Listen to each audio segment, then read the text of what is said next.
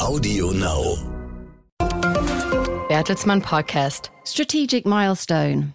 Bertelsmann buys global book publisher Simon & Schuster.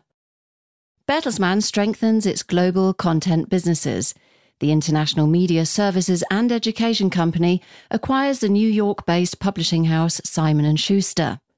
Bertelsmann's global trade book publishing group, Penguin Random House, will purchase it from the media company Viacom CBS for $2.175 billion. The transaction is subject to regulatory approvals. However, the transaction is expected to close at some time during the coming year.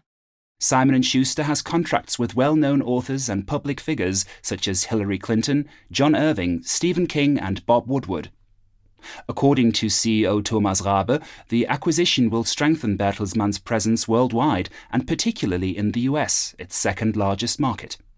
Simon & Schuster employs around 1,500 people worldwide and generated revenues of more than $800 million in 2019. The publishing house is to continue as a separate unit under the umbrella of Penguin Random House and under its current management.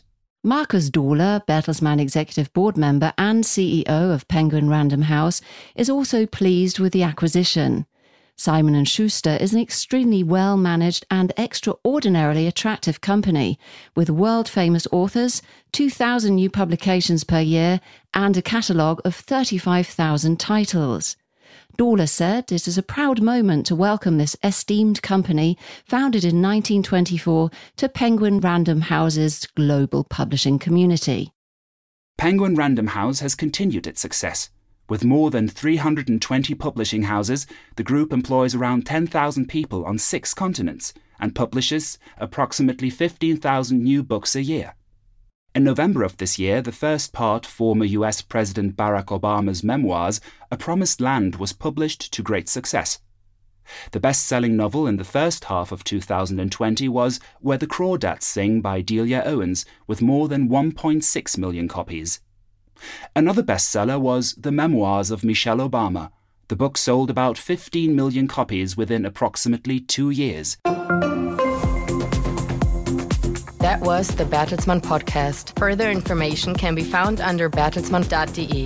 And you can follow us on Twitter, Facebook, and Instagram. Audio Now.